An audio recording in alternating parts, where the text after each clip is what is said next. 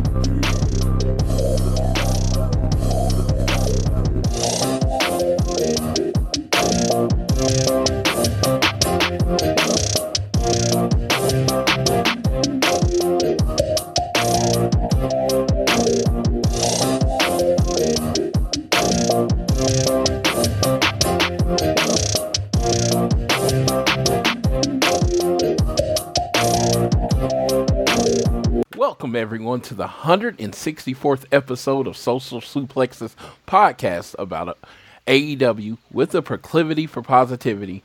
Welcome to All Things Elite. I am your host, Floyd Johnson, and with me today is my friend, the man that has never, ever, not once, undefeated in his life in arguments. It is our frequent collaborator, Mr. J.R. Perez. How you doing today, J.R.? I am doing wonderful, Floyd. Uh, finally, after a month of where I felt like it was a hundred plus degrees, it is starting to get a little bit cooler now. I'm excited because fall is in the air, and when fall comes in the air, it's Halloween time. With Halloween time comes Halloween ends. But I digress. Let's get back to why we're here. Let's talk about some all elite wrestling. All right, before we get started on all, all things elite and talking about the A everything AEW, you are hearing me hosting the show, which is not usual. Austin schedule got changed at the last minute. He is actually at work right now, so he wouldn't have been able to record. Uh, he did record a little video, uh, uh, audio recording. Um, I, I listened to part of it. I'm gonna figure out a great way to put it in, uh, because I believe what he has to say has to do with the breaking news of the week or the top story of the week. So I'll throw it in there. We're gonna miss Austin, but we will talk to him next week. Might adjust the schedule on the days we record, but we do what we can because Austin's way better at this than I am. So, but you're uh, hopefully you can today you can bear with me and Jr. Basically, it, it's like I just happy 10th anniversary to One Nation Radio. Want to throw that out there because it's funny. They talked about how they got started on the show and how they basically they would just do these talks and then they decided, you know, hey, let's record it, let's do a show, that kind of thing. And honestly, me and Jr. talk probably more than two humans should. Absolutely, right, Jr. 100% between professional wrestling and NFL and college football and life. We spend way too much time on the phone. We literally talk to each other more than two humans should. Like if somebody else told me they talk to their friend as much as I talk to JR, I would immediately think they're weird. So if you think we're weird, I actually I can honestly say this. I am. I'm, I'm I'm pretty weird, as you'll get from a lot of my thoughts on the show this week. I am pretty, pretty, pretty, pretty weird. and Jr. like a good friend matches my weirdness. He doesn't really admit it. He he just says he's never wrong. So that in itself is weird. So uh, Jr. Uh, you know what we're gonna do before we hit our big news of the week? We're gonna make sure you're downloading this fine show, Google or Apple Podcasts. Please leave a rating and review if you're so inclined.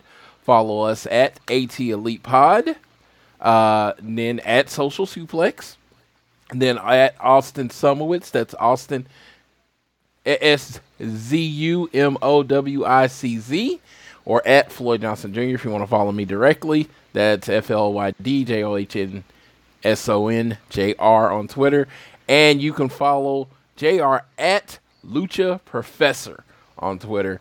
Uh, you'll see him. We, we tag each other in a lot of posts, so you can always find us that way. JR's kind of the unofficial member of All Things Elite. He really does not like recording every week, so that's why He's kind of the unofficial member. I can generally talk him into filling in when needed to. So thank you, JR, as usual. And let's get right into the big news of the week. It's what everybody's been talking about for a week. We're almost late to the party because we're just talking about it now. Uh, suspensions announced in AEW. Uh, CM Punk, Ace Steel, The Elite, and Brandon Cutler all suspended pending the investigation, pending the investigation into uh, the alleged fight after uh, a fight, and I guess it would have been during the All Out press scrum in reaction to per, uh, CM Punk's uh, comments. Again, that part lasted the long way. Anybody listening to the show knows about that and all the rumors. Well, the fact is, we got suspension. And uh, so, JR, we're going to start with you. Okay. We're going to try to do this in sections. First of all, what do you think of Tony Khan's decision to suspend the wrestlers? Uh, uh, well, a few things. Number one, there's actually a few more suspensions. Uh, Michael Nakazawa, Pat Buck, who was a, an agent, and Christopher Daniels was also suspended as well. Uh, so that needs to be to be added into that. And um, as far as Everybody, everybody around or near it looks like they got suspended. yes. So, from my understanding, is that whoever was in that scuffle melee, um, they were for the sake of, and this is to answer your question, what I think of Tony Khan's decision? So, it, during the sake of investigation, um, and I've been a part from my organization, we've had investigations in a number of different areas. Um, and whether it's a public company, a, a, a private company, a government agency, the best thing to do um, in order to prevent additional issues to arise is have those individuals suspended.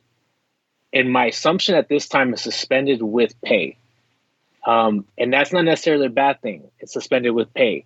You've seen this in Major League Baseball. You've seen this in the NFL. Is when investigations are occurring, individuals are sent home. They collect their paycheck until the investigation is concluded, and then once the investigation is concluded, then the then you will see what type of punishments are doled out.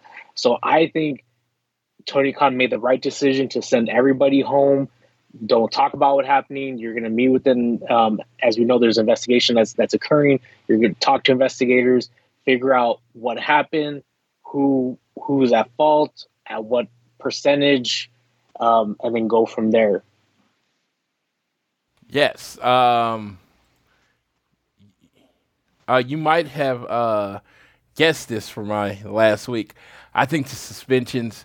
Now, there's two sides. I have to say this because I realized that lawsuits. I did not know this, and it later came out that people were threatening lawsuits and all that kind of stuff. When you're dealing with legal and lawsuits, that's a different thing. Probably what you did is the best thing, right? But let's talk about how I thought before. Then I thought it was idiotic to suspend anybody.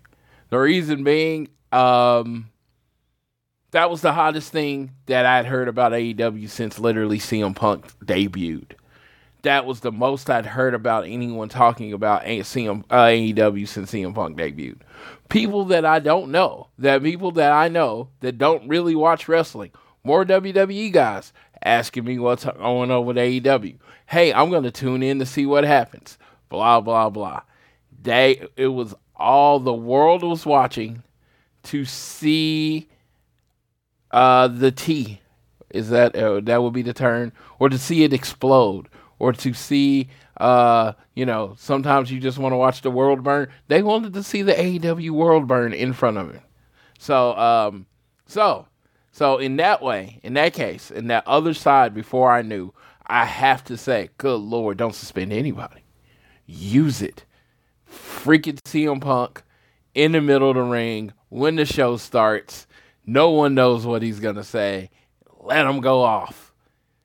Throw the title down. I didn't want to be the uh, champion of this stupid company anyway. Ratings. Ratings. Yeah, that's what I dig. But I'm to get more into that later. Uh, but yeah, I wanted, I wanted, I wanted it, this to be super messy. Um, my pro pro wrestling, the rest of pro wrestling I grew up on, and I understand pro wrestling evolves, it adapts, all that stuff. My pro wrestling uses the fuck out of this, and that's the pro wrestling I love. So yeah, I wanted it used. I wanted names named. I wanted people called names. I wanted people saying Tony Khan is stupid. I wanted it all. I wanted to bathe in the messiness. I wanted to be a pig in slop. Not necessarily what I got, but yes, one way, legally, financially, company wise, probably the best decision. Storytelling, a potential growth, probably definitely not the it's definitely not the best decision. So we're gonna move on to the next thing I want to cover, right? Uh, in this same thing. Are you team punk, team elite, or something else, JR? So for me, I'm um, being completely non-biased. I am team AEW. And what that means is that you have to think of the what's in the best interest of the organization. And there's a lot of blame to go around. There's um, Tony Khan has blame as being the who oversees the company because as part of his leadership, you have to look at what did I do as a leader to contribute to the situation. That could have been allowing certain practices to occur. That could have been not addressing issues or conflict that has arisen. Because uh, this is not something that just in the, you know, out of thin air came up between CM Punk and the members of the elite. So I think CM Punk deserves blame for going about business the way he did. And as the term is used so eloquently, airing out dirty laundry. If he had a serious issue as being talk about being a professional and this is a business, he should have aired those grievances to Tony Khan and demanded that the, those issues be addressed.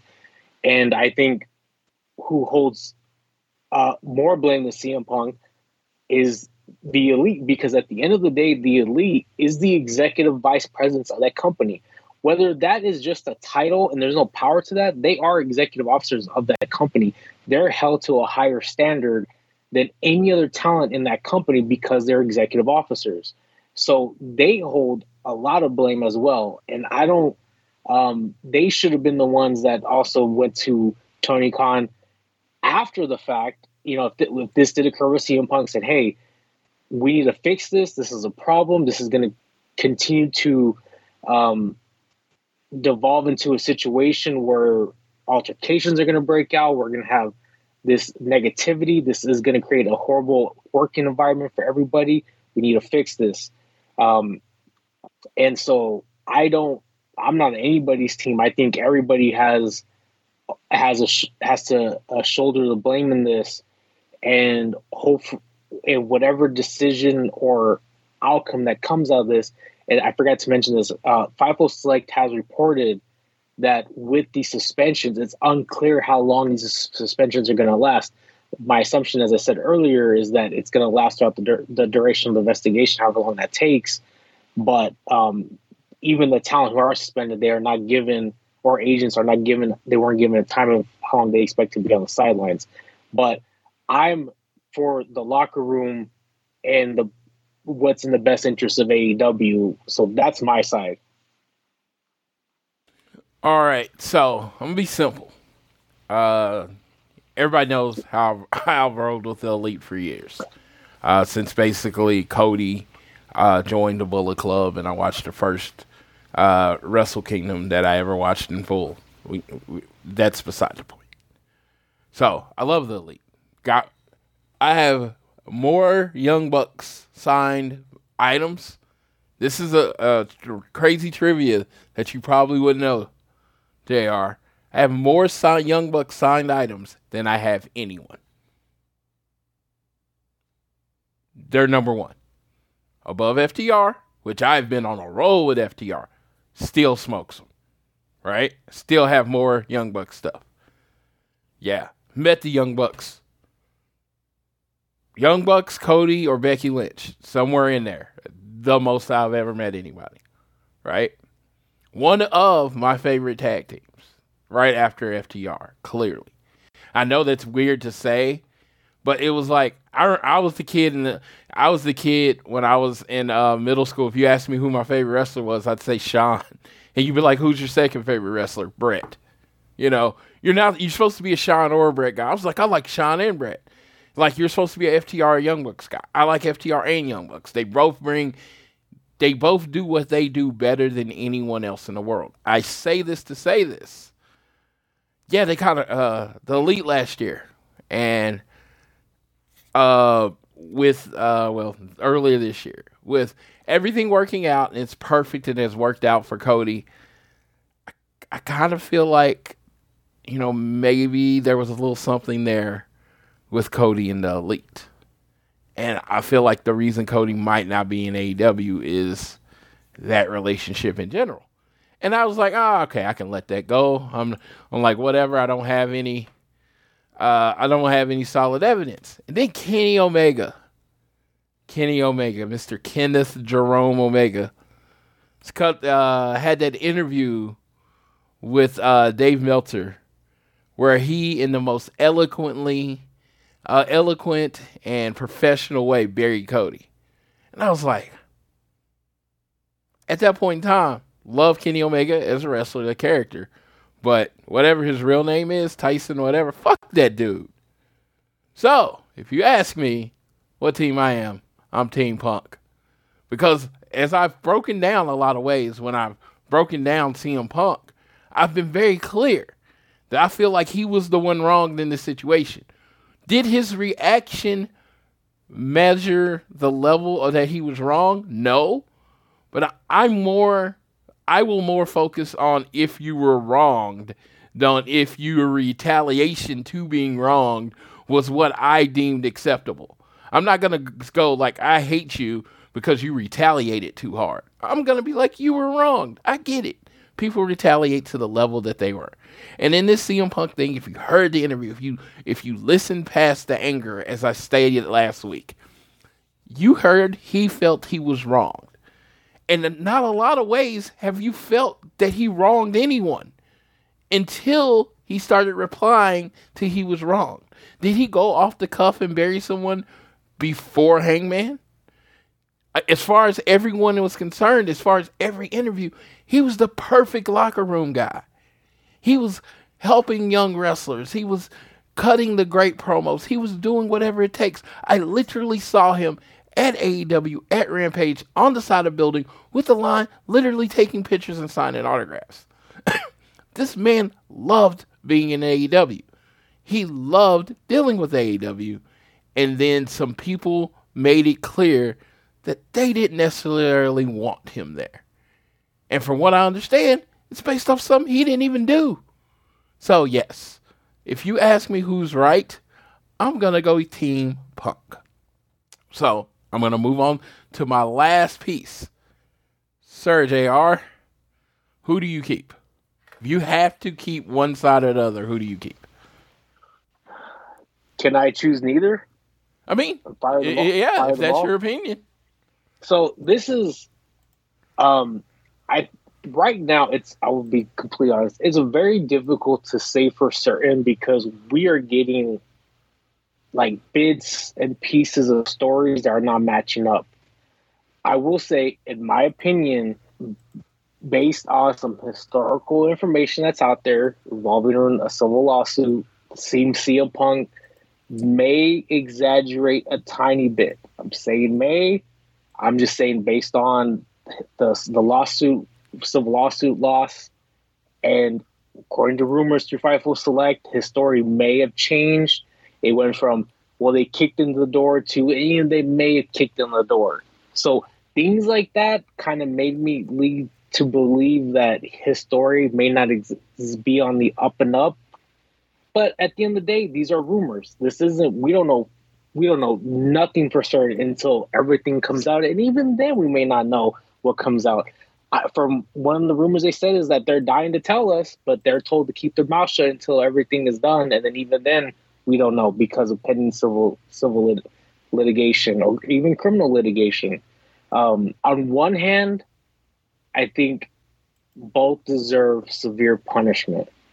I think it'd be very for CM Punk. I would say he should be suspended for a period of time without pay, and that should suffice. However, there's a part of me that thinks the way that locker room was created, going back to January 2019, there are many individuals who are supporters and allies of the elite, Kenny Omega and the Young Bucks. And it could entirely disrupt the locker room to a point where even CM Punk says, fuck this, I don't need sorry to be blunt, but fuck this, I don't need this, I don't need this negativity in my life. I came here to help you guys out.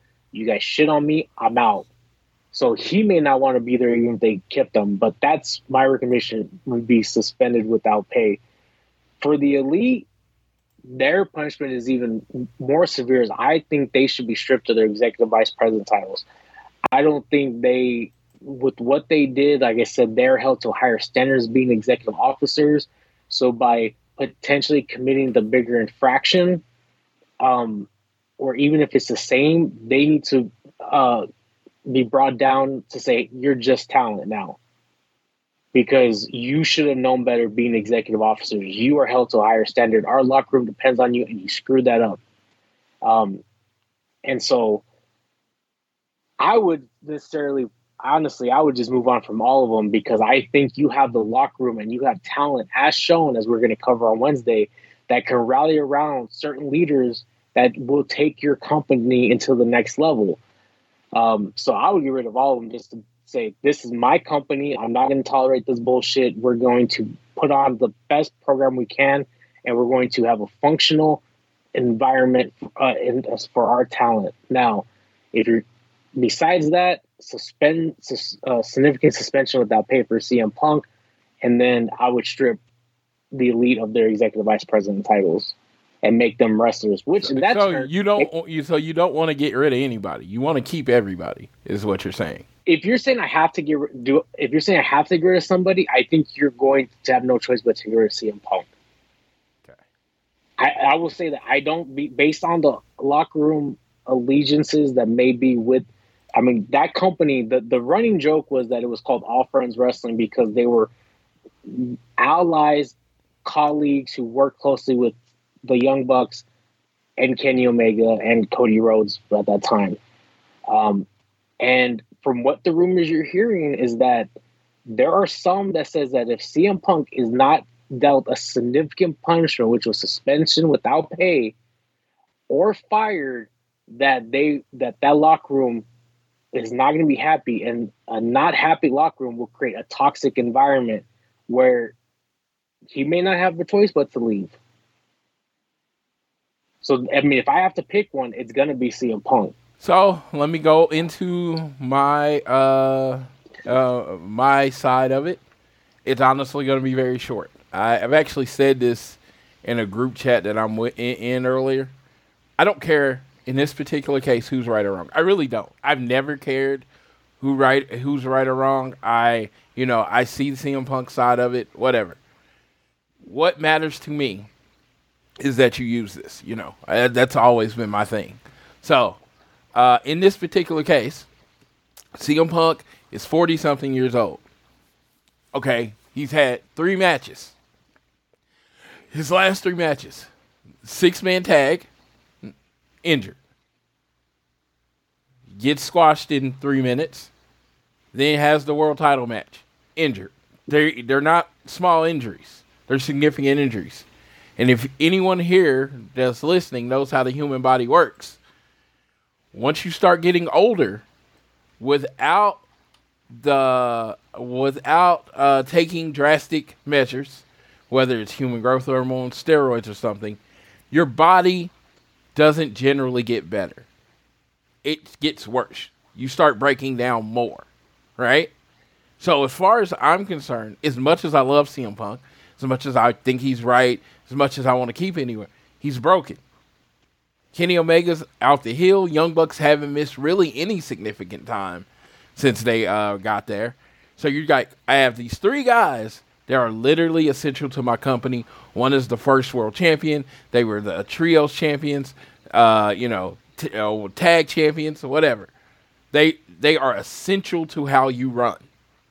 And this other guy, who brings in more eyes when he's there, but literally gets hurt every time he wrestles. And yes, I count two out of three times every time you wrestle. I know it's not every time, but come on.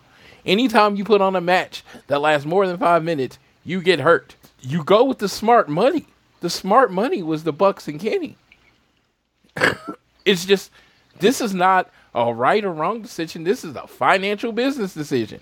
I'd rather take three healthy bodies and the loyalty that comes with them than this dude that's literally out for eight months. Like we're not going to see CM Punk into maybe like if I'm, I'm just doing quick math, the earliest revolution, maybe double or nothing next year. Come on, you can't put your you you can't put your money behind that. So even if you don't fire Punk, just pay him to stay home. You have to pick the elite in this situation. It's the sm- it's the business success, uh, pick.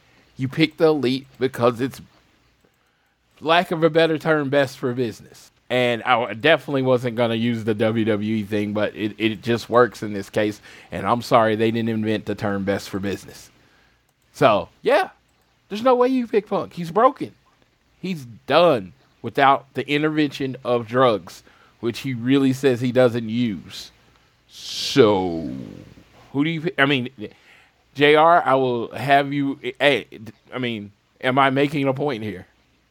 You're absolutely making a point. I mean, um, is that if you look at it, it's you know, you're put into a position where like this guy gets injured. There's also these these other conflicts, and I got to pick one. This it's not going to be him, but I, I'll, I'll I'll leave it at this. It's very unfortunate that these four individuals who have made successful careers in pro wrestling um, have allowed their egos to get in the way and create such a conflict that we may see some of them never back in AEW. And I'm really trying to rack my brain of like who like who has like the last time this has happened to. And I'm sure it's happened, you know, more in the last 30 years. But I'm thinking like, you know, Ultimate Warrior walking out, like getting fired by Vince because his ego got in the way, and you know, at SummerSlam 1991, and Vince had to fire him. I'm thinking the issues between Eric Bischoff and Ric Flair and WCW, like, it's just, it's, you know, and that's that's a boss to a, a wrestler, not a wrestler to wrestler. And I know, you know, obviously the Elite is executive vice presidents, but it's just very unfortunate because there's so much more business to be made for each of these individuals and even working together um, that they can't find some sort of common ground because it doesn't look like they're going to find some sort of common ground. That the, that ship has sailed. You heard punk say it the time for apologies are over so you know and i guess that's one of the things with CM Punk is that he's in a position where he can say whatever he wants because of the success he has in his career and doesn't and can just easily say I don't have to be here. I can leave just like he did, you know, eight years ago. And you know, I'm sure the elite can do something similar too. Hey, we made a lot of money. We founded this company. We could also leave too. If you don't want us here. I, uh, I, I mean, you know what? I can't really say anything because I, you know, for the most part, I agree with that. It's just, you know, ultimately, I hope everybody can put on their big boy pants. Say, hey, let's use this to make some money and move on. But I feel like if that was to happen, it would have happened like a week ago. You know what I mean? But we'll see. Anything can happen in this wild world of professional wrestling, which I love so much. And honestly, everything that's going on this week is kind of what I love about professional wrestling. Other than you know the actual performances, man, it's like a it's like a real life soap opera outside of wrestling. If someone, if you could get the right writers and the right stuff, they could do a professional wrestling soap opera. And I think it would go over so big. And you never actually need wrestling out of the ring. Just Who wins this match? Who does it? Man, you dyed your hair blonde. My hair was already blonde. You dyed your hair blue. Oh, you're gonna go by this name? That's too close to my name. Our gimmicks are too close. You just all the shit you hear from wrestling seems like it would make a great soap opera. It's like the McMahon family. Like you basically, you know, Dynasty or Young and the Restless or any of the good shit.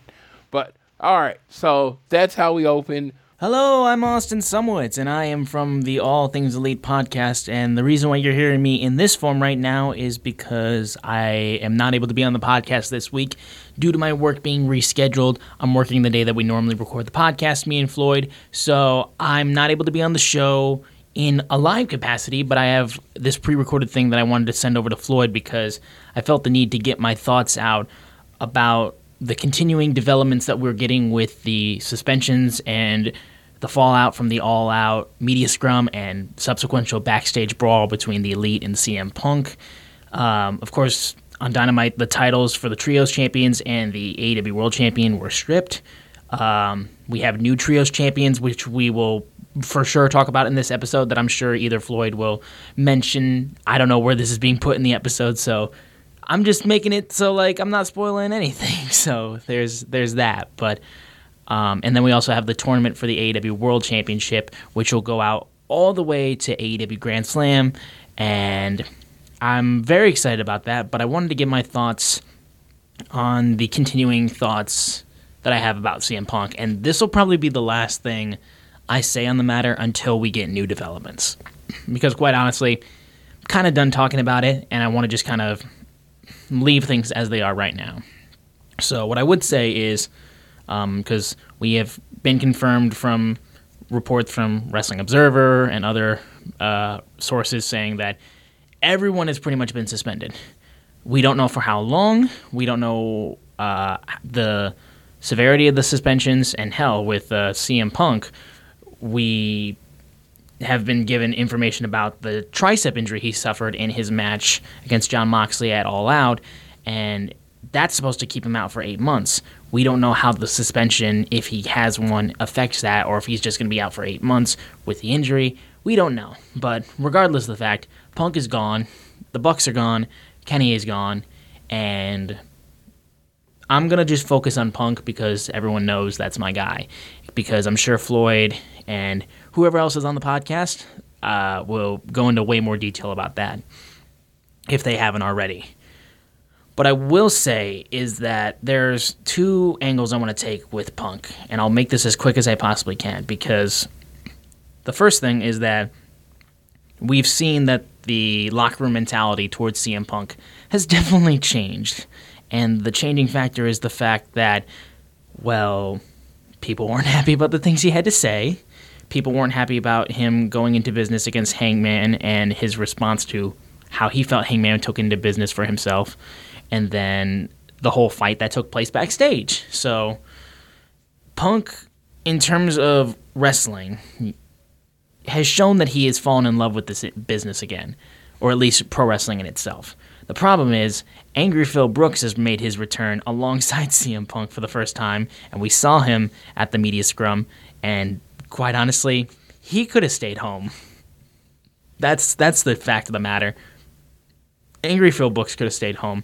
And look, I understand still, and I've said from everything that he's coming out with, he seems to be in the right with the grievances that he has.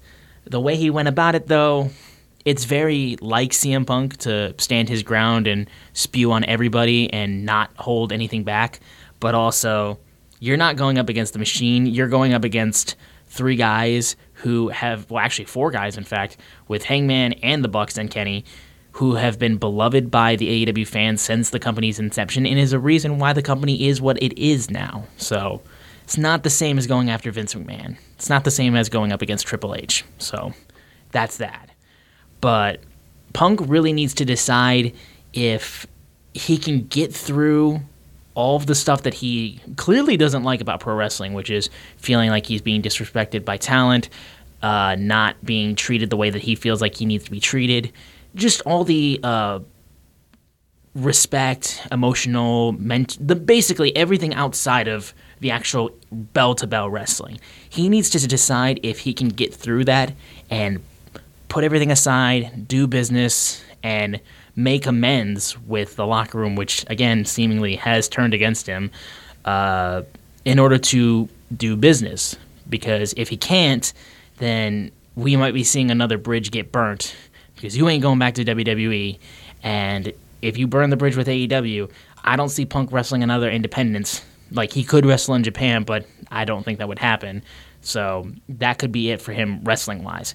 But then also on the other end side of things, he suffered yet another injury in the span of what three, four months. First, it was the foot injury that took place after Double or Nothing, and now it's another major injury in a different location. And this one is a longer recovery time, with the tricep tear being more of an eight month recovery reportedly. So, Punk is approaching his 44th birthday in October. He needs to also decide can you physically still do this? Are you able to go out and wrestle against everybody on a consistent basis, being on television, and stay healthy? Because if you can't, then you might have to call it. So, I gotta say again, Punk has given me more as a fan in this return to wrestling than I could have ever imagined. I never thought he was coming back to wrestling. This past year, besides what took place recently, has been incredible and has been some of my favorite things to experience as a fan. Has it been perfect? No, but I never expected it to be perfect because, you know, it's Punk coming back after seven years. He's not in his prime anymore when he was wrestling in WWE or even when he was wrestling in Ring of Honor. He's not in his prime in that regard. So there's a really big difference between where he is now and where he was.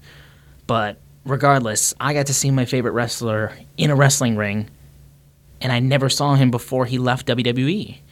And I got to see his debut, I got to see his first match in AEW, and I got to see his first championship in AEW, probably might be his only, honestly.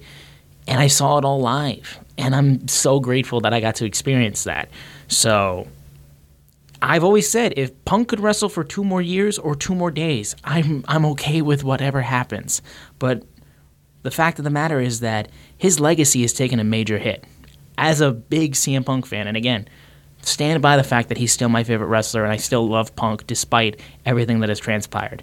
If you want to take a stab at my character because of that, I think you put way too much stock in people's wrestling opinions, but go ahead, whatever helps you sleep at night, I guess but he is still my guy that I support. But I don't know him personally. And his legacy has taken a massive hit with this whole debacle that took place after All Out. So, both emotionally with connections with the locker room and trying to make amends there, and dealing with everything else outside of the wrestling part of wrestling he needs to decide if that's worth it for him, and then he also needs to decide if, hey, can I physically still do this? Because if I can't do either of those things, I'd say call it a career. That would be my advice to Punk, which again, I don't expect him to take. He doesn't know me, I don't know him, I'm just a fan of his. But he really needs to figure this out in the time that he's out because he doesn't need to do this. I'm so happy he has done this, but again, he can do whatever he wants. He can go back to doing movies, commentate for CFFC, write comics, do anything, support his wife with WoW Wrestling, Women of Wrestling. Got the whole thing wrong there, but he can do any of that.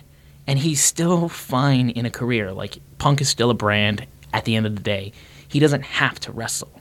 I would love it if he continued to do so, but you've got a lot of mending bridges in the AEW because this bridge is rocky. It's still salvageable, unlike WWE, but it's rocky, and you got to do a lot of work to make things up. I understand if he's in the wrong at this point, like right now. I don't care who's right and who's wrong. I just want everybody to get along. I want AEW to continue to do great work. And listen, the show Dynamite that followed all of this was still great. So AEW is still putting on good shows despite all of this. So I'm not concerned about the company in that regard. Dynamite was still great this week. I'm still excited for the tournament leading up to Grand Slam, and Grand Slam's looking like it's going to be a great show as well. So I'm just focused on the punk thing. And with him, he really needs to decide if he can really do this still, both physically and mentally and emotionally. So if he can't, thank you for the memories. I genuinely cannot thank you enough for everything that you've provided me as a fan. Punk is still in my good graces because he's given me a lot personally as a fan and as somebody to help me find uh, comfort in my own skin, sort of, in a way. I'll kind of leave it vague just for the sake of leaving it, leaving it vague, but yeah, we got to really do a lot of fixing though if he wants to come back to wrestling again because there's a lot of problems that got to be fixed. But that's all I got to say on the matter for that. Again, apologies for not being on the show live. I will see you guys next week. But now you can get back to your regularly scheduled All Things Elite, hosted by my good friend Floyd Johnson Jr. So I'll see you guys next week. We're now we're gonna go into our dynamite review. Um, yeah, like I said, it's a little different from how Austin does it because you know he's better at this than me. But we're gonna go ahead and uh, look at dynamite results from September seventh in Buffalo, New York. We got a bunch of Buffalo kids on the roster, as in the Butcher, the Blade, Allie. Even though I think she's from Canada, but I guess she lives in Buffalo now, and Daniel Garcia.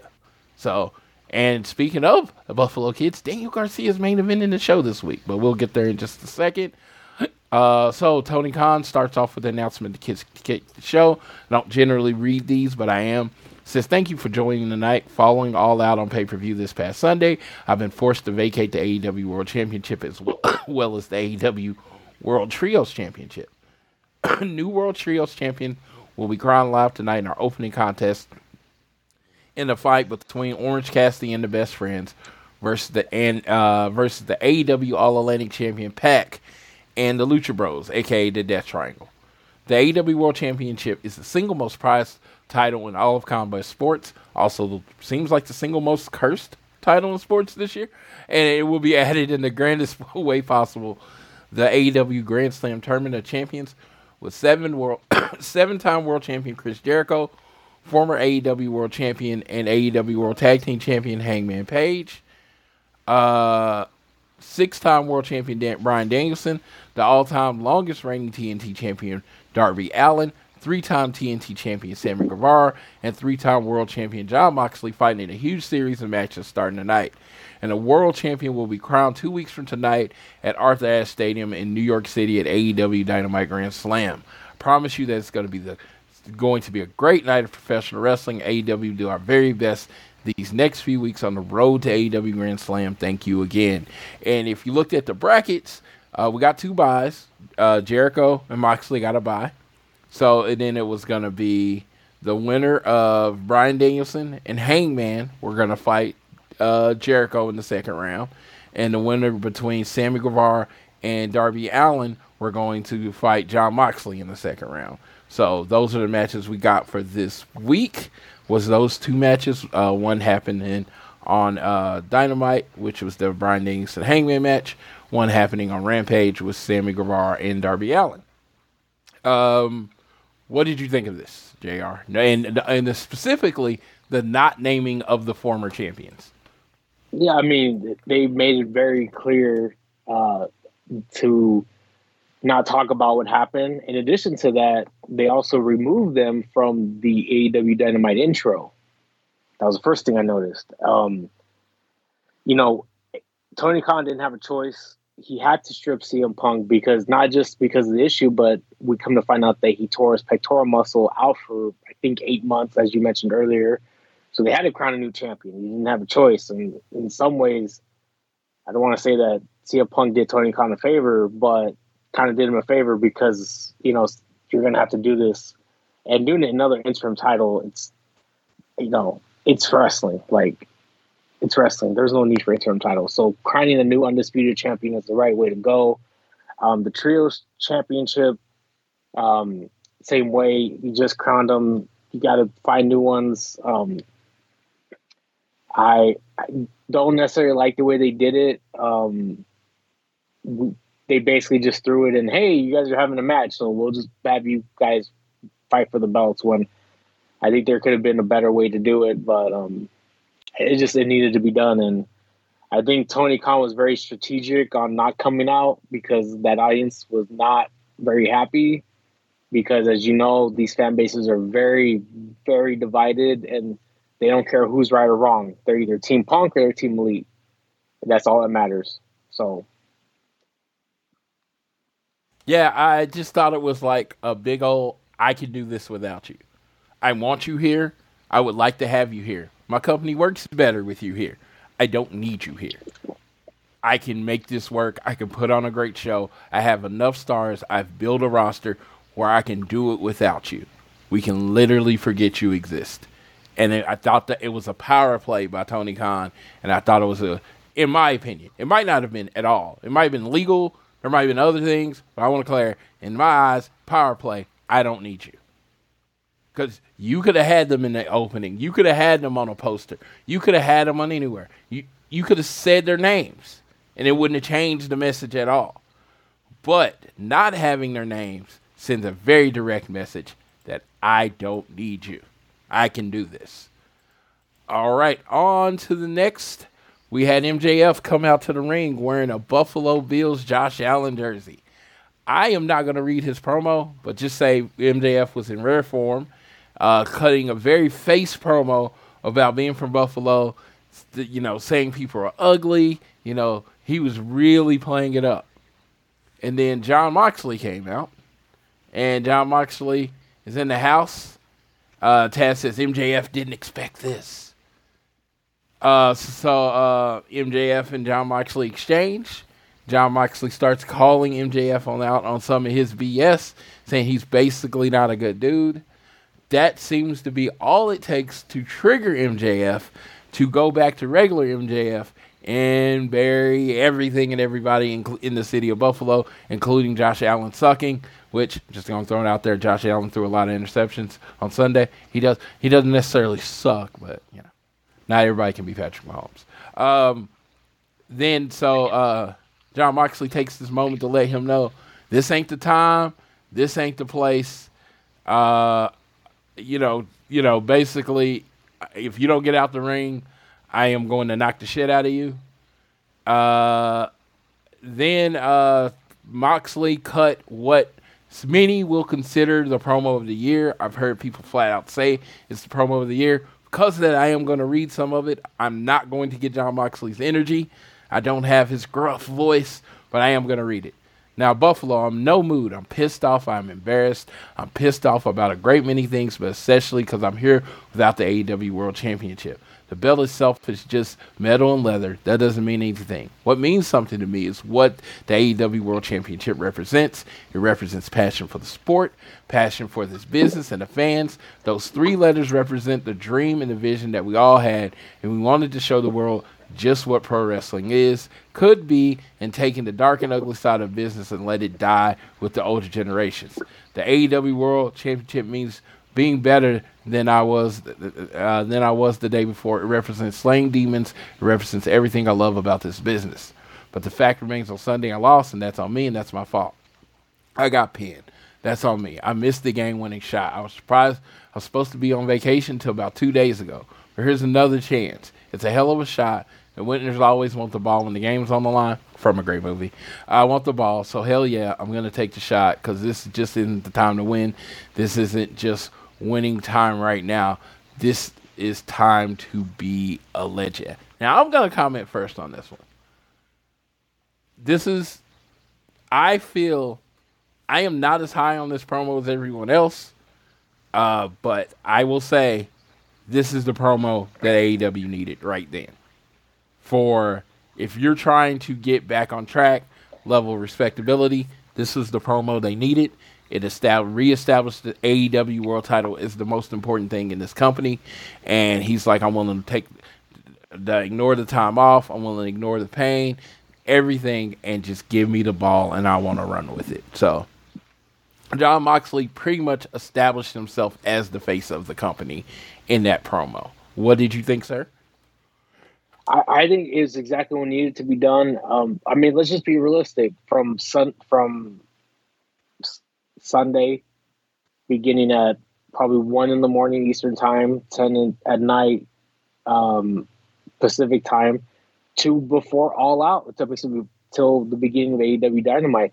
It, it, it's a the AEW fan base, the community. It was very negative situation.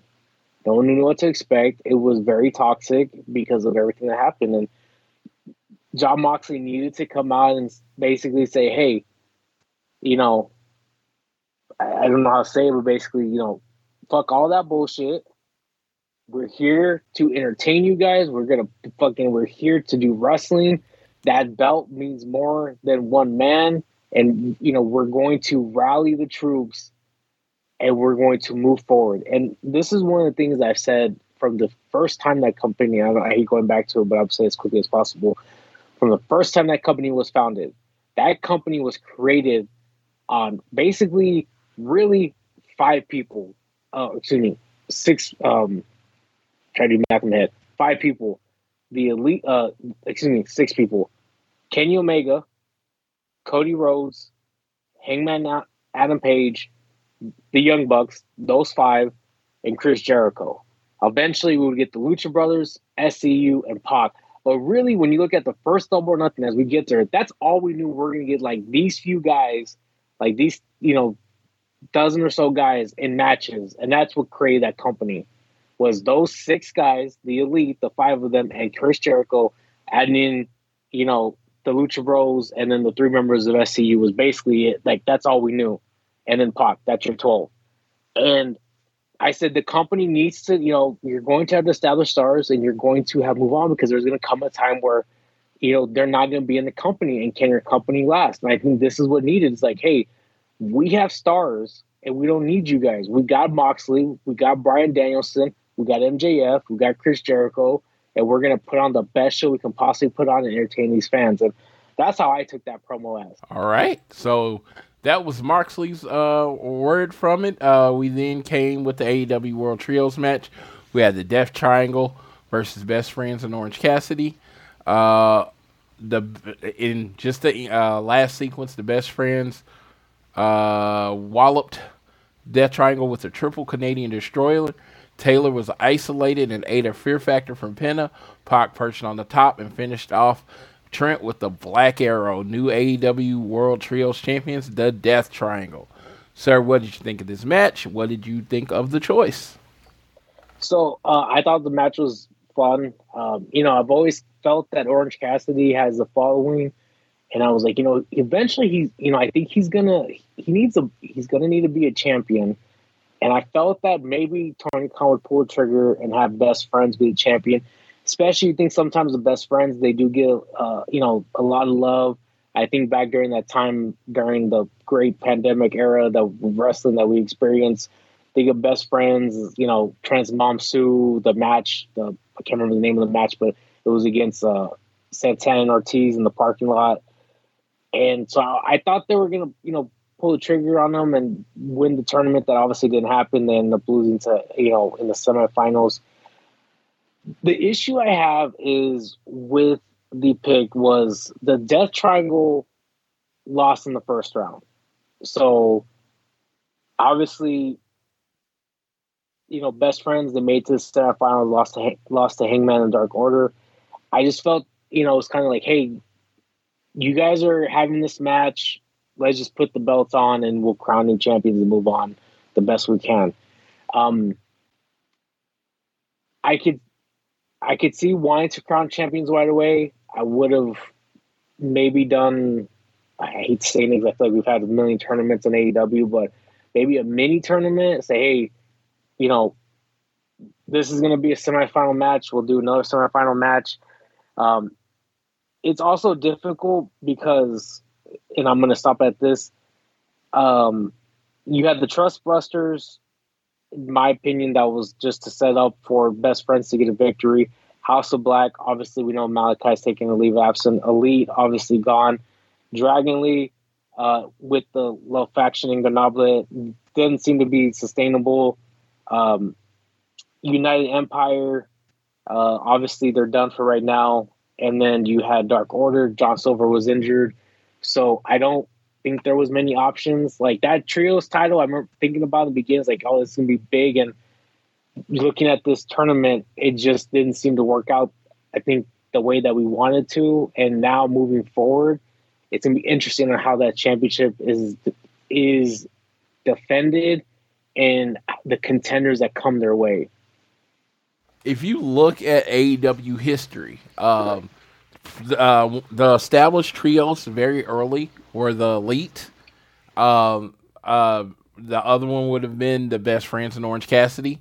Uh, they were uh, pretty much established before the first Dynamite, and then the Death Triangle was established.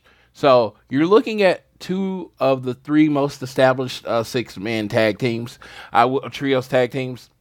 I want to be clear. I really didn't like that they just threw those two people in and world the world title because I'm that's that was my honest opinion at the time. But after I thought about it, these are two long longest, most established six man uh six man uh teams or trios teams in AEW, and uh whoever you gave the titles to were going to bring stability to the title. And that's right now with what everything that was going on. If you talk again about what was needed stability is needed, especially with establishing a new title. Whoever beats Pac and the Lucha Bros are going to uh, have to, you know, uh, are going to have to bring it to beat them. And maybe you do an Orange Cassidy thing. Maybe you do a lot of other things, but this is a, a match you can have that can main event them three versus most other established three in the company can main event any show. And eventually, if the Young Bucks and Kenny come back, you get the Young Bucks and Kenny versus the Lucha Bros and Pac, which that that's that's that's a five star match. I don't. I mean, I don't. I don't need to know how. It's a five star match right there. You give them 25 minutes and they break every scale you ever seen in your life. So great, uh, great idea to pick them. And congratulations to Pac, the person I had just recently met, the first ever double belt holder in AEW history. And by double belt holder, I mean holds two AEW belts at the same time. Of course, I would love to say FTR, but none of their belts are AEW. So, again, yes, the first double belt holder in AEW history. So, congratulations to Pac. He deserves Floyd, it. I had a question. He's been one of the most I was gonna say he's been one of the most stable competitors since the beginning. He was one of the guys that were day one there, so he definitely deserves it. Yes, Just- sir. I had a question for you. Um, so do we call him? You know, uh, Uh, I knew. I know you the joke you're making. Come on. honestly, do we call him Pac Two Belts? Do we call him Two Pack? Yeah, yeah, yeah. I'm like California. I figured you would have to go with Two Pack. So I was just I was wondering. Two Pack Neville. Not- for the, for the record, not my joke. Somebody threw out there on Twitter. I saw it. I thought it was clever. I saw some uh some of the um one of Tupac's albums where they you know put Pac on it with the belts. I thought that was kind of clever. Oh, that's funny. A very nice guy when I met him. I, I definitely liked Pac. Uh, Tony Schiavone backstage with the Doc Order. They cut a promo. Uh, uh, no, Tony. Oh, yeah, Dark Order. Jose interrupts and tries to sign ten. He doesn't want the Dark Order. He just wants ten. And John Silver looks at him confused. And what's that all about? Now, I actually have a controversial take on this little segment. I think Ten should join Andrade. I I, I think the uh, Ten as a member of the Dark Order, great, but the Dark Order obviously is dissolving to a point. I think he needs a little paint. You see what it's done for Anna with the JAS, which I think it has elevated her character. I think it's time for Ben uh, Ten to make that decision. Uh, take that mask off. Very attractive guy, jacked, jacked to the gills makes a perfect heavy for Andrade and Roosh. I think Ten should go heel. Sir, you, any thoughts? Um, I was with you too. You said Anna Jay joined JSF, but that's a story for another day. I mean, Um, it has elevated her. She's on TV a lot more than she was. Sure, let's go with that. Um, but Andrade and Roosh with Jose, they present themselves as a big deal. In my opinion, uh, obviously just got there. I just don't feel Andrade has been treated that way. And I think a lot of it was because his presentation. First, they tried Vickie, it didn't work. They tried Chavo, it really didn't work well. And they keep plugging things. But if they do something very similar to what uh, MJF did with um, Alexander Hammerstone and I believe Rich Holliday, it called the Dynasty in MLW. Those two, and what you're saying with 10, take the mask off, give him a new look, put him in a suit.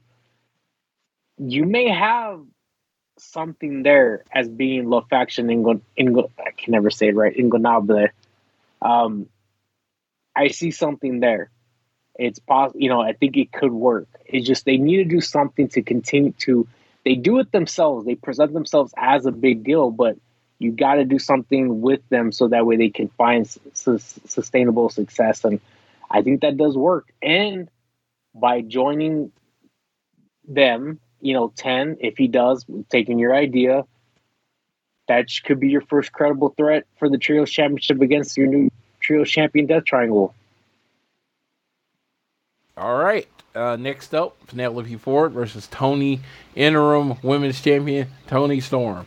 Uh, yeah, it was a nice, nice match. Toni Storm won with the DDT. Uh, any thoughts on this match, sir? No, it's just uh, c- continue building up Toni Storm until you get to that eventual unification bout against uh, uh, Thunder Rosa. I miss Penelope, so keep using her. Keep her on my TV. Uh, the acclaimed come out, and in the biggest, most written heel move in wrestling, the claim Max. Yo, listen. And Max is about to do his thing, so he know he's about to say something about Kenny and the Bucks. Then Swerve's music hits. Uh, Ma- uh, Swerve comes out. I got a joke for y'all. The claim as AEW World Tag Team Champions, but for real, uh, Billy cuts him off. Says, "This ain't your house no more. This is Daddy's house, Daddy Ass's house." And because of uh, because of all of you, two weeks it's the Acclaim versus Swerve In Our Glory. So the Acclaim get a rematch in their home state of New York. Now I gotta okay, we gotta break this down, kayfabe wise, right? Right. Let me, let me break this down, kayfabe wise. Why this doesn't make any sense? You're the champions. You're Swerve and Keith Lee, right? You just have this impressive match in Chicago. You win your match, right? What's your reward? What's your reward? You get to face the same team again in their hometown. What?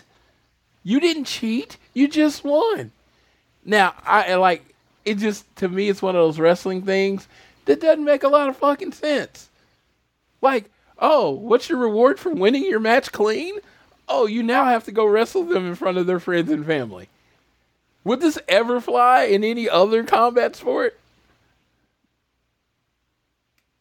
JR, your thoughts? Um, number one, no. Um, if unless if a champion retains the title in a clear, decisive finish, there would not be an immediate rematch. Furthermore, I will add this: K talking kayfabe. Um, if this was another company based out of Stamford, Connecticut, they probably would get crucified uh, for something like this. Now, um, this was teased at the. I think we mentioned this last week. This was teased at the um, presser um, or scrum, if you will. Uh, that Tony Khan said he was thinking about giving the claim of uh, media rematch at Grand Slam, Dynamite Grand Slam, to um, I think the term is to the chagrin of Swerve. Didn't seem very happy about it. Keith Lee, on the other hand, you know, as we saw the peer review, he seemed to have some respect. Now, I will say this, and I, I, I, I keep said it last week, and I hope it's not true. I hope this doesn't set up a heel turn swerve on Keith Lee, and their reign was basically just to get them on the belts and try to get them over for an eventual heel turn. Um, I think this championship, while we've seen great matches and their match was great at All Out, and it can be controversial, and I'm sorry, I think you know the title since um, them since the Young Bucks won it by defeating Jurassic Express, and to this point has been booked incorrectly. I think there would have been a better better moves that could have been done um, with that championship, but uh, the acclaim though, uh, as much as I'm an FTR fan, they're over like Rover. You hear it in that crowd. They uh, have, I believe, earned an opportunity to become AEW Tag Team Champions. I just think Swerve and Keith Lee should have take. I mean, maybe just Swerve took a shortcut to win, and then then Tony can be like, okay, well, you took a shortcut to win. Now I'm giving them the title shot in New York. But to just say they just lost. I mean, if you watch the show, the other team was just better. And now they, what's your reward for losing? getting a title match at your, in in your hometown. No, I 100% uh, see what you're saying. Even if it's not, even if it wasn't a shortcut, hey, hey, his foot was underneath the rope, his arm was on the rope, Yeah, something, something to create some sort of doubt. Yeah, okay. But hey, again, that's me overthinking. It's wrestling. It doesn't have to make sense. I want to be clear on that. I know, but this was just one of those glaring things like wha- like I remember Swerve getting mad in the press conference about having to fight them again. He's like, "Why?" And I'm like, maybe this leads to Swerve getting more pissed if they happen to lose. Uh, and uh, just to throw this out here, um, the claim with their second title shot has gotten more title shots this year than the number one contender of tag team ti- said tag team titles. Just throw that out there. Do what you will. will. We get backstage backstage with Chris Jericho and the Jericho Appreciation Society. Uh, uh, yeah, he's like he's got two little brothers. Uh, uh, Sammy Guevara taking on Darby this Friday, and my other little brother Danny Garcia, the biggest match of his career in his hometown tonight. I know you're going to win. I believe in you, but since you left us alone at the celebration, I'm leaving you alone tonight. You got to win this on your own. Gotta say, gotta say, I didn't even think of it this way.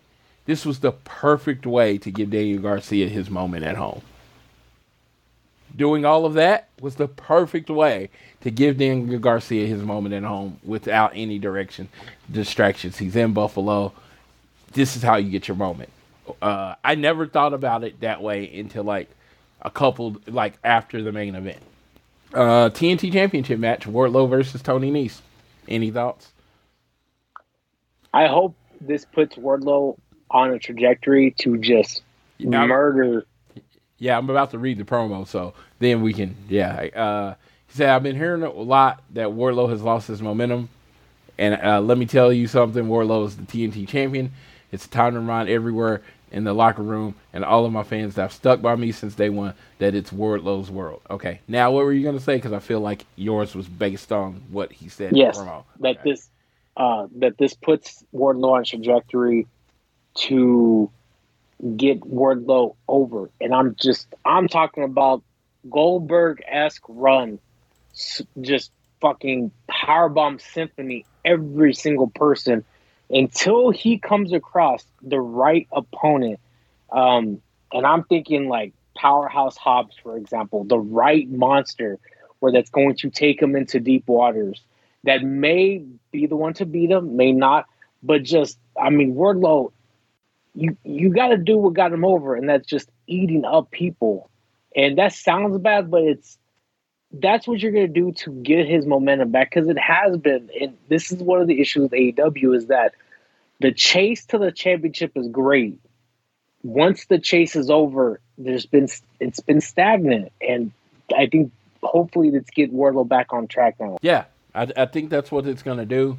I do think he got a little distracted with the six man stuff with FTR. Uh, I mean, he got him on the um, the make big show, so I'm happy for that. So now they can start building to his next opponent. Then you got the first tournament match in the uh, Grand Slam Champions tournament. I mean, and you know, honestly, uh, this is very much it ended up on the list of two people I can watch wrestle every day. Bryan Danielson versus Hangman Page. Uh, they pretty much have, you know, uh, pretty much have a classic match, but this is how it ended up. Uh, uh, we we had Hangman counter Bryan Daniels running knees with the dead eye for a near fall. Page went for the moonsault, but Daniel rolled out of the way. Bryan blasted Hangman with a running knee. P- Page rolled out of the ring. Bryan tried for a top rope suicida, but Hangman powerbombed Bryan on the apron and then followed up with a moonsault. This sets up the buckshot lariat. Hangman went for the buckshot lariat. Uh, Danielson ducked, rolled him up, and got the three. I thought that was an excellent ending. I love how in most of Hangman's big matches, the buckshot, I know it's his finisher, but it plays such a huge role.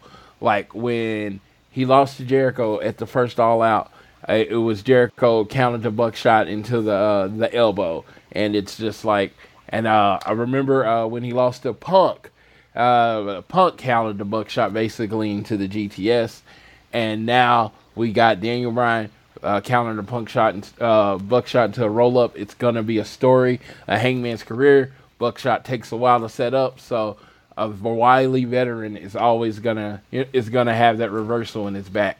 So uh, I thought that was a really good match. This sets up Bryan Danielson versus Chris Jericho, a rematch from All Out. So what do you think about the match, and what do you think? Uh, what do you think about the match, and what do you think about the rematch to come? You know, uh, the match was a little bit different. Um, this kind of reminded me a little bit of they had they had two masterpieces earlier. So think of Bret Hart Perfect at SummerSlam 1991. This match was like King of the Ring 93. It wasn't meant to be, you know, to go an hour or, you know, it went 20 minutes. It was a great match, but I think it was one of those ones where it didn't hurt Hangman because of the way the, the of the ending. It's just like, hey, I got you. I was, you know, this time I was, you know, I was this much better than you, Hangman. And so I, I thought it was, I thought the match was put together extremely well. I like the ending because, like I said, I don't think it hurt Hangman. It's just he got him, he caught him. You know, he didn't make him tap out or or use uh, or finish him with you know with his knees, and so I really enjoyed it. And um, I don't know what as Bryan Danielson moves on to the next round. I, I look at what's next for Hangman. Uh, up next, we had Stokely. He was on the ramp with Austin Gunn, Colten Gunn, Ethan Page, Lee Moriarty, William Morrissey, and practice squad of the Buffalo Bills. Good lord, this faction's huge. Dang. Stokely said he would, and he knew everybody wanted explanation about what he did at All Out. Stagehand said to- uh, Stokely was running low on time. Smokely snatched the stagehand with the microphone. W. Morrissey blasted the stagehand with a massive boot, and they beat him up. And then uh, uh, Lee uh, uh, Moriarty showing a little, uh, showing a little more energy, got into the camera and said, "You got knocked the hell out." which was pretty cool. I thought that was pretty funny. I laughed. So, what did you think about this of the establishment of this new group? Uh, number one, Lee Moriarty. Shout out to you because Growing Up Friday was one of my favorite uh, movies that my parents hated for me to watch. I used to sneak out to my cousin's house to watch it. So uh, if that was a reference to Smokey and Friday, I completely loved it. So shout out to you for that. As far as man, I am very confused because I don't think this group is a part of um, MJF storyline moving forward. I think they're, as you may have mentioned, hired hitmen, uh, which that's what it looks like. And so I'm, you know, you got some names out there. You know, a lot of people have been demanding a lot from from Ethan Page. W. Morrissey has a great look. A lot of people love Lee Moriarty. So I'm very intrigued on what they're going to do with this moving forward. Stokely Hathaway has gotten a lot of uh, praise because he is a great manager. Obviously, he's moved on from, you know, Jade Cargill and the Baddies. So uh, it's going to be interesting how this faction develops over the course of uh, each week on Dynamite and Rampage. Uh, we got the pure. Uh, we finished up with the pure championship match: Wheeler Yuta versus Daniel Garcia. Uh, they both have a lot of chemistry. Again, another one. Their matches are great. I don't know if I could watch them wrestle every day, but I think they're really, really good. Uh, so, the fi- finish. I always go with the finish. Yuta was issued a warning for hitting Garcia with a closed fist. Gar- uh, Garcia grabbed Yuta in alignment, uh, Dragon Tamer, but Yuta countered it with the crossface. Yuta went for the seatbelt and got a two count. Garcia locked on the Dragon Tamer again. There was a little struggle, and then Yuta finally had to tap out. Your new Ring of Honor Pure Wrestling Champion, Daniel Garcia, without the assistance of Chris Jericho, said Excalibur. I did skip over a part, pause before we talk about who won. They did this big thing for Daniel Garcia. And, and honestly, it's not even in the preview. So this Daniel Garcia co- uh, comes out to the ring, and West Westside Gunn is performing. So I'm thinking this is just a Westside Gunn r- r- performance, and then all of a sudden, Daniel Garcia, Westside Gunn's a Buffalo rapper. Uh, Daniel Garcia's from Buffalo. He raps Daniel Garcia to the ring. Again, I don't really know who Westside Gunn is. Never knew who the man is. I'm old. I always throw that out there. I'm old. Not that really much into music in general. So first time I ever saw Westside Gunn was at an AEW event where he was sitting like to the right of me, and then someone told me he was famous. So he raps this. I don't know how many people know who Westside Gunn is, but to the people that love rap, love Buffalo rap, this was pretty cool. Don't know the song, whatever. But it was very cool entrance. It made this match really matter. It made Daniel Garcia look big. In a moment, he came out to the ring. Everybody saw this three, four days before me. I was like, Daniel Garcia is winning the title. All right, so Daniel Garcia taps out Yuta. What do you think of all of this, sir? Um, well, as a Mexican country boy, I'm not familiar with Westside Gunn.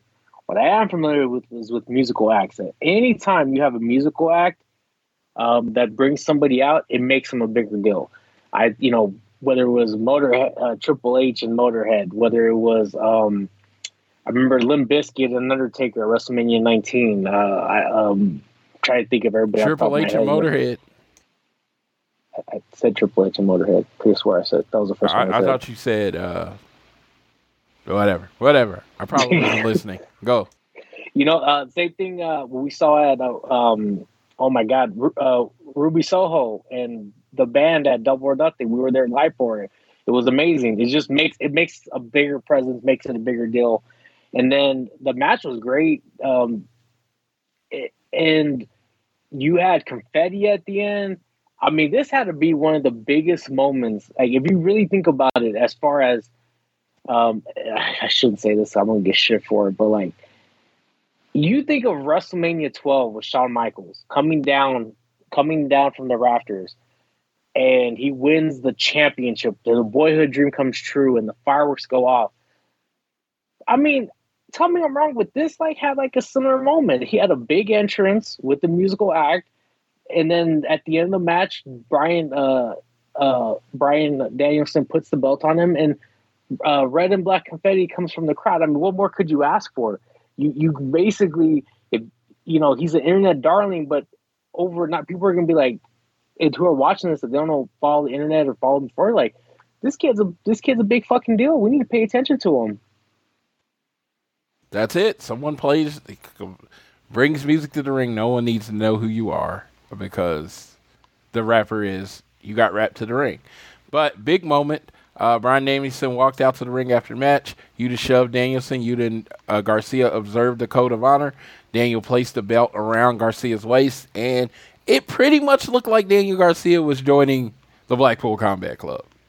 Like it really did. It really, really did. I mean, I have thoughts on what this might lead to, but we will see. All right, now we're going to we're just going to jump right into actually, yeah, we jump right into AEW Rampage, and this is uh, uh, you know, pretty short show, of course, but I think this was, I think this back got back to Rampage. You know what I mean? If you know what I mean, it got back to like the initial rampage. It's going to take a few we- weeks for the audience to get back because people have gotten used to not watching it. But I think it got back to being rampage. So Yeah, uh, um, one of the things was uh, Tony Khan mentioned as the, the AEW's had a rash of injuries. CM Punk, uh, Adam Cole, uh, Kyle O'Reilly, um, uh, Bryan Daniels. So there's so many injuries, and one of the things that he self admitted, you know, we really had to focus on Dynamite, and that's one of the dangers. A lot of people have said who, who've done shows is like is when you do two shows, sometimes one you sacrifice one show for the other one. It's very difficult to book two shows, and I think this is clear as case is that you know you really want to make sure Dynamite has a big focus. That is your prime time show. Eight o'clock Eastern time, five o'clock in the West, till ten o'clock in the East, and seven o'clock in the West, compared to your ten o'clock in the East on Friday show. So um, now that some of these people are starting to get healthy, um, we should hopefully start seeing. I don't want to use the term stacked, um, but I would say more probably bigger names, more household names on the show. yeah, I, I just want to see storylines getting worked out on, you know, like good storylines getting worked out on Rampage. All right, so this show we started with the second match in the tournament: Sammy Guevara with Tay Melo versus Darby Allin without Sting. Which I post, I'll say this again: you know he's wrestling the Jericho Appreciation Society. you know they're gonna cheat. Faces just have no friends, or their friends suck. You know, Darby could have found someone else. Whatever. I don't know. All right, so uh, we get to the end. Uh, okay. Uh, Sammy tried a coffee drop of his own, but Darby moved, and then Jay ran out to, to decide to distract the ref. Sammy power powerbombed Darby on Darby's skateboard, and then finished him off with the GTH for the win.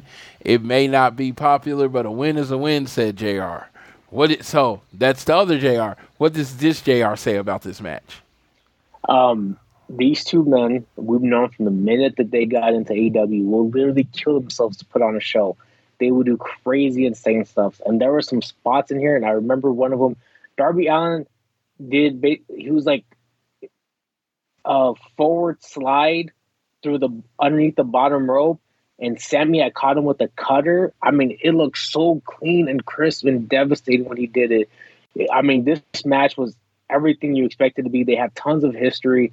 Um, in the, going back to the beginning of AEW, and so I, I enjoyed this the next installment. These are guys who are going to help carry the company for years to come. So I thought it was great. I think you know, unfortunately, I didn't think Darby was going to win. Um, not that you know we couldn't get Moxley and Darby. You know, people would have ate that up, but I felt that Sammy was going to get um, get the W in this moving forward to face Moxley, uh, which would be tomorrow, September 14th on Dynamite.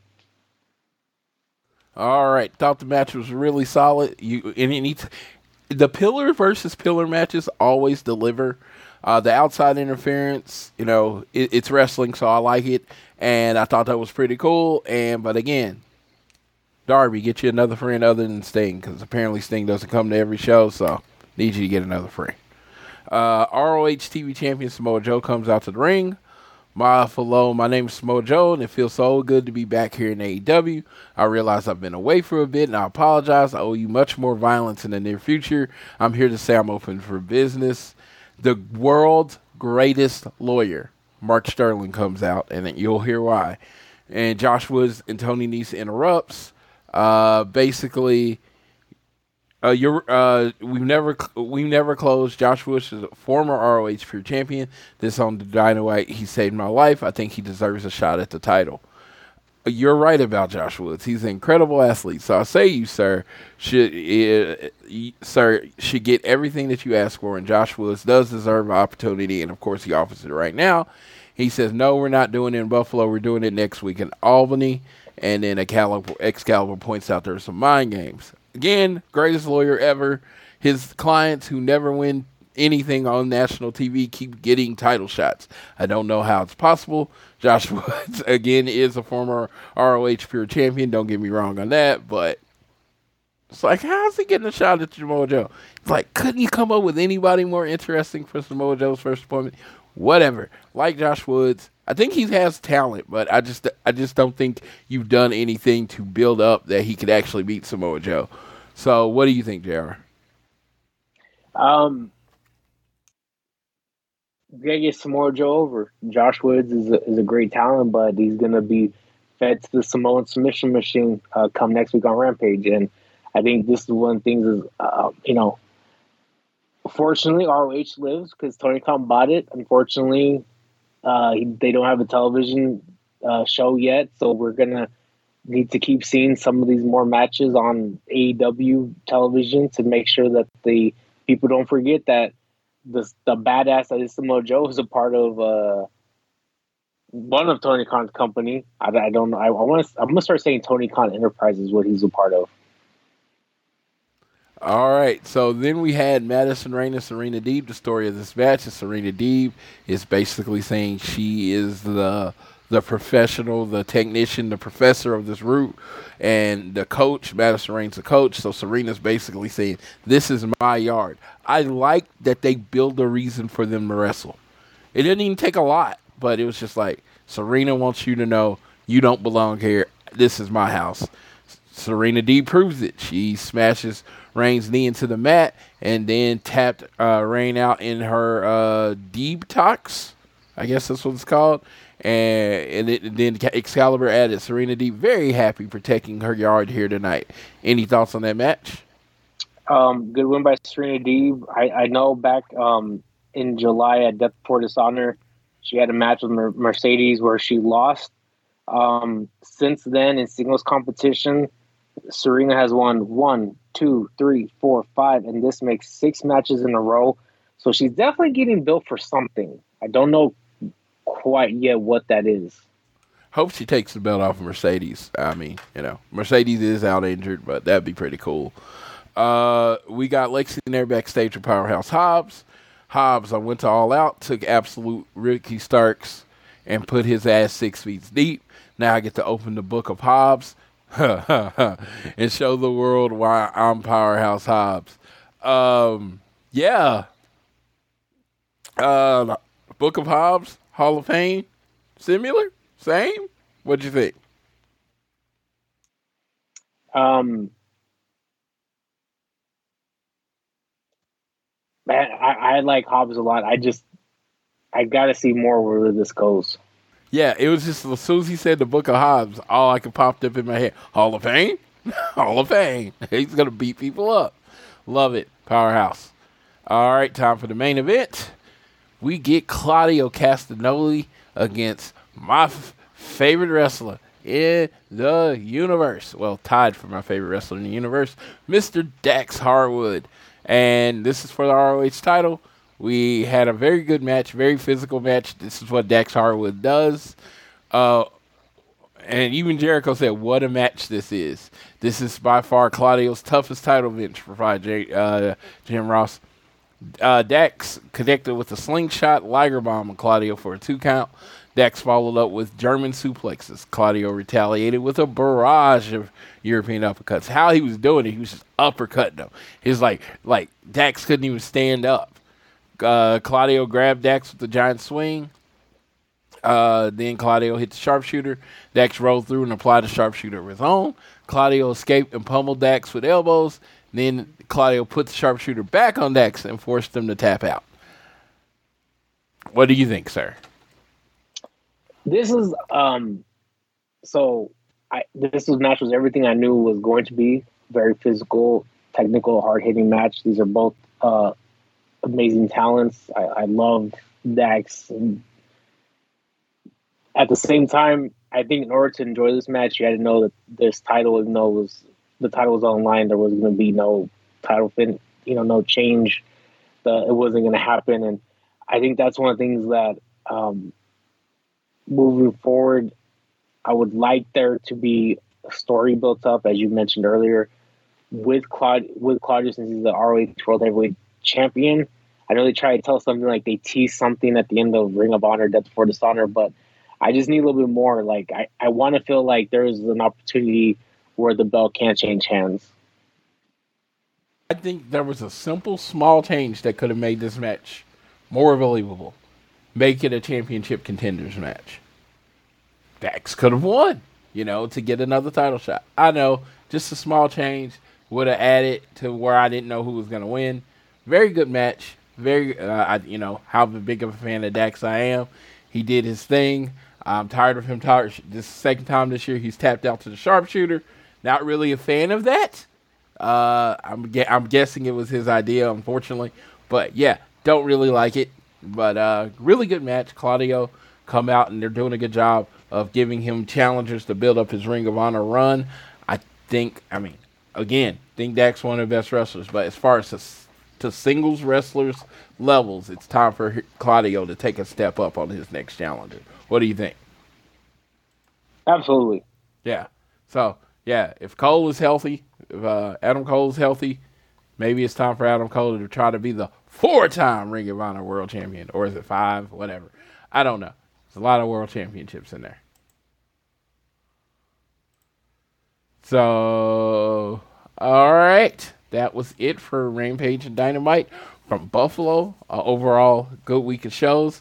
This is where you get to hear my spicy hot take. And JR's already heard it, so everyone else gets to hear it. Rampage and Dynamite was exactly what AEW needed. A very good show to show that the company was stable and it's going forward and it can move forward without the offending parties. AEW Dynamite and Rampage was not what I wanted at all. Oh my god, not what I wanted at all. They were really great wrestling shows. I'm not gonna say that, and I love wrestling, but good lord, I wanted the mess, and it just felt like they missed out on an opportunity with a lot more eyes paying attention to them. A lot more eyes came in to say, "Hey, what the fuck is up?" And what they got, they got a good to great wrestling show. They got a very stable, unmessy wrestling show. And a lot of people probably won't ever tune in again. I'm talking about the people that tune in for the mess. They just, ah, I'm good. Right? Yeah, didn't get what I wanted. I'm out. And you kind of saw as the ratings kind of dipped uh, through the night. Um, people wanted to see it and I think you should have gave it to him. Again, I'm not saying this is exactly how you do it. Tony Khan could do it way better than me. Drama and all that stuff, way better than me. Start with CM Punk in the middle of the ring with his arm messed up, talking about how stupid the company is, how these children let him down. Drop the belt and walk out. The Young Bucks came in, uh, come out and say good riddance with their titles on the hand.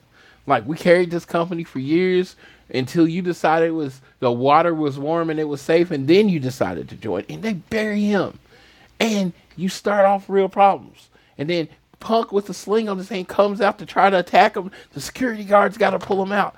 Oh my God, drama, so much drama. Mm-mm-mm. Delicious, delicious attitude era, violence and drama and suspension of disbelief. That's what I wanted. And I know, I know, I host the All Things Elite podcast, and we're all about the proclivity of positivity. I am, but I, I, I want, I want it messy. I want it super fucking filthy, pig and slop, dirty, messy. I wanted a reason for a person that never tuned in AEW uh, before on September 7th to have a reason to tune in on September 14th. What they get? A really good wrestling show. Nothing wrong with that. That's a really good wrestling show. Reading I love AEW. Every week is really good to great. Every week is that. But come on, where's the drama? You had it. You had the eyes. You had the moment. Where was it? And again, I, I, am going to do the sentiment that some people said. I don't know who said this because this was my original thought dude, if y'all are grown ass men and y'all can't get past this to make money, what are you doing in wrestling? This, this seriously, what are you doing in wrestling? This shit's been going on forever, and people use it to make money. So why didn't you use it to make money? So again, this is my personal thoughts. I know a lot of people that were very happy with the show. I talked to one of my best friends, the Voices of Reason, and she's like, "Man, that's what AEW needed." And I'm like, Sure. Because I have to say, I understand AEW needed that. But it literally disappointed the hell out of me. I wanted it to be filthy. I wanted somebody to address something. Nothing happened. I want to take it. I, I'm like literally, like if if I was one of the people that tuned in, I'm 15 minutes into the show and I'm out because you got nothing. Now, again, I've told JR about this, so he's already had, but I want him to rebut or say what he thinks so everyone else can hear it. Well, unfortunately for myself, I'm a little bit broken, and I know that I curse like a sailor and say fuck a lot, but at the end of the day, I, I tend to think of things on a more professional level. Now, with what Floyd is saying, isn't wrong because people like drama. There's a reason why Real Housewives of Hollywood or Florida or whatever it was number Atlanta one where they're from is number one and constant number one. There's a reason why the challenge is constantly number one. There's a reason why some shows are always in the top ten because people like drama, they like negativity, they like the nonsense. It is what it is. I don't know what's about humans, their nature. They enjoy they enjoy seeing the wreckage and the turmoil. It is what it is. Um, I mean, I can't say anything. I, I don't want to say anything like saying Floyd is wrong because a line of thinking is sound that people love drama. They do. Um, I just know it wasn't going to happen because obviously, when you talk litigation, there's the lawsuits. You can't say anything. You just you have to stay quiet. Part every party has to stay quiet because the minute one person opens their mouth, that just that just allows for ammunition and any sort of potential litigation. And um, I just knew it wasn't going to happen. I, that's why when even when Max Caster was like, "I'm taking notes on Twitter," like I'm writing all stuff down. I'm like, I don't know why everybody's getting excited. Nothing's going to be said. I even said like it's going to be a mid promo, which it wasn't even a promo because Swerve cut him off. It's just how things work out. And I go back saying it's unfortunate that it that everything devolved to where it's at today. Uh, I hope this gets addressed soon and fixed um, between the independent investigation done and we get some sort of sense of resolution moving forward. Um, and it's just there's a professional wrestling has a lot of dark stains in its past, um, and this is another one. And you know, it may not seem like a big deal, but it is a big deal. You've had you had the star of your company. Like imagine Stone Cold Steve Austin, and all of a sudden got into a, a fight with the Undertaker, Triple H, and The Rock, and now it's like the four of those guys can't be on the company anymore. It's just it's sad. Um, I just wish people can learn how to come to people can learn how to come to some sort of resolution and move forward um, because it's a business and you want to and the goal is to entertain the fans and make money Yeah, and that's what I want. I just want I just want entertaining television. And like I said, I know some people just like the athletic side, the professional wrestling side of professional wrestling. And to them, I'm glad you got what you wanted. But I like the messy. I like I like I like it messy and I would have loved some messiness. Well, well, let's finish the show with uh, AEW Dynamite Albany preview. Shout out to my boy Dave Finishell, who will be in the building with his kid. Enjoy it. Tell him about FTR and make sure he's in love. Uh, then we so uh, we only got three matches announced right now on the card. Uh, you know we're gonna get something announced the day of, but we got Toni Storm and Athena versus Serena Deeb and Britt, uh, uh, Britt Baker. We have uh, the second round or semifinal action in the tournament. We have Jon Moxley versus Sammy Guevara. And on the other side, we have another Blackpool Combat Club versus JAS match. We got Chris Jericho versus Bryan Danielson. All right, so who do you got winning, sir? the um, in the semifinals Uh huh. I've been thinking about this a lot because I think they go one or two ways. I'm unfortunately, I'm a very, I'm just a classic, like a classic babyface versus good guy. There's got to be some shenanigans. I would like to see Bryan Danielson versus Sammy Guevara in the finals. Um, I feel like we're going to end up getting Moxley and Danielson, but I would like to see Danielson versus Sammy Guevara in the finals. People are gonna hate what I have to say. I think it's going to be Moxley versus Chris Jericho in the finals, with uh, the boy Daniel Garcia finally choosing the side and turning on Bryan Danielson. Yeah, I hate that. Jericho versus Mox, live from New York.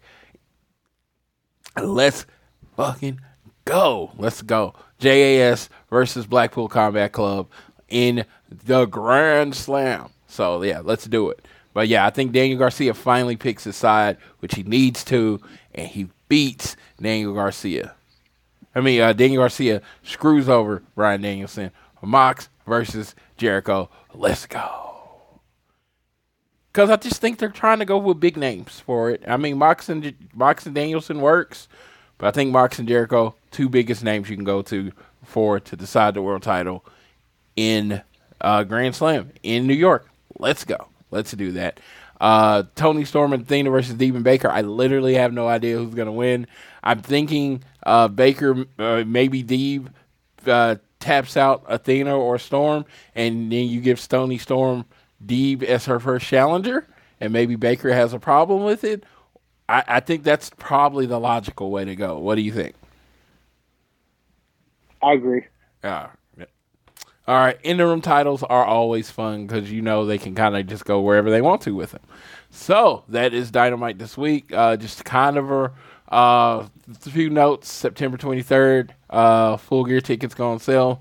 Me and the boy JR will be online trying to help our boy Alex get tickets. Uh, um, next month. Make sure you're looking out for your schedule because of the NBA and all World Series and all sorts of things. It looks like Dynamite and Rampage are going to be moving around.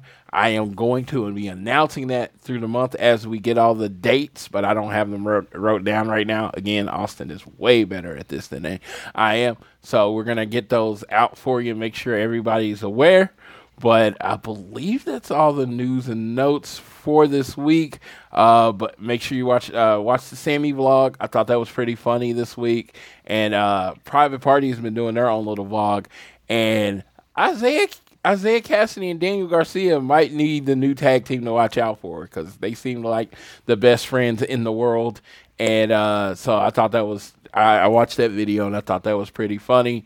Um, and uh, well, who was on uh, RJ?